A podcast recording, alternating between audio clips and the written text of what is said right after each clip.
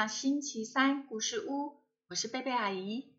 宝贝，你有看过粪金龟吗？这是一种会吃大便、会倒立走路，并且会用后腿把大便滚啊滚啊滚回它秘密基地的昆虫。而且粪金龟还会为了抢夺大便而打架哦，很有意思吧？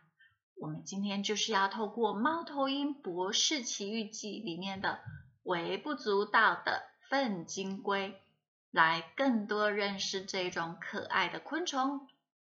一样的，故事开始前，阿姨要邀请宝贝跟着阿姨一起为我们今天所拥有的献上感谢。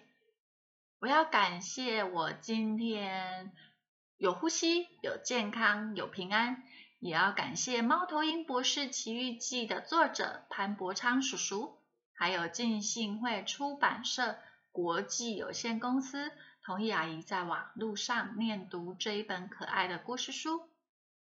粪金龟这种昆虫非常的勤奋，天一亮啊便开始起床工作，直到日落，从田里收集大堆的牛粪。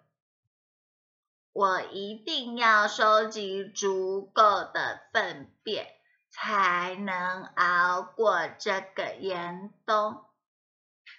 粪金龟先生自言自语地说着。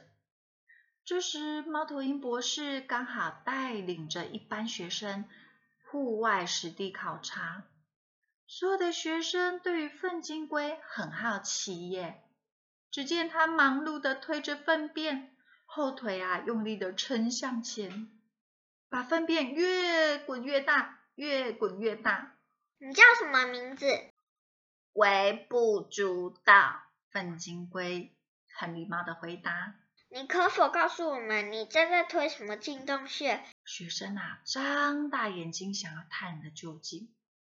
这是牛粪，很有营养的，又可以充饥哦。谁会干这种肮脏的工作？学生都不屑一顾。我才不介意呢，事实上我们粪金龟很早就已经专门从事这个工作，我要继续干活了，麻烦你们让开一点。众学生向粪金龟道别了以后，就开始嘲笑，我们今晚吃晚餐，真讨厌想起这个景象。几天后的早上，滂沱大雨落下，这些学生正要参加体育比赛，必须横过田野。当他们正走到田野上时，看到遍地都是又湿又脏又糊的牛粪，吓得完全不敢向前走。猫头鹰博士，我们着实走不过去，根本没有办法。哎呦，这一群学生啊，一直抱怨着。正值此时，粪金龟忽然悄悄地出现，非常的低调。各位同学，我们一班粪金龟已经停工多天了。就是要你们看看，如果没有我们，你们会看到什么事情发生呢？我明白了，之前实在多多得罪。学生啊，都很尴尬地说着。粪金龟，谢谢你为我们付出的劳力，即使你的工作看来多么卑微，但你仍然不辞劳苦。猫头鹰博士补充着说呢。学生都若有所思地说，啊，你未告诉我们你叫什么名字？微不足道啊。学生也拼命摇着头说，不不，你的贡献很大。真的，我的名字叫微不足道。粪金龟再一次地说，这是我的名字，是我父母给我起的。学生捧腹大笑。那么再见喽，微不足道。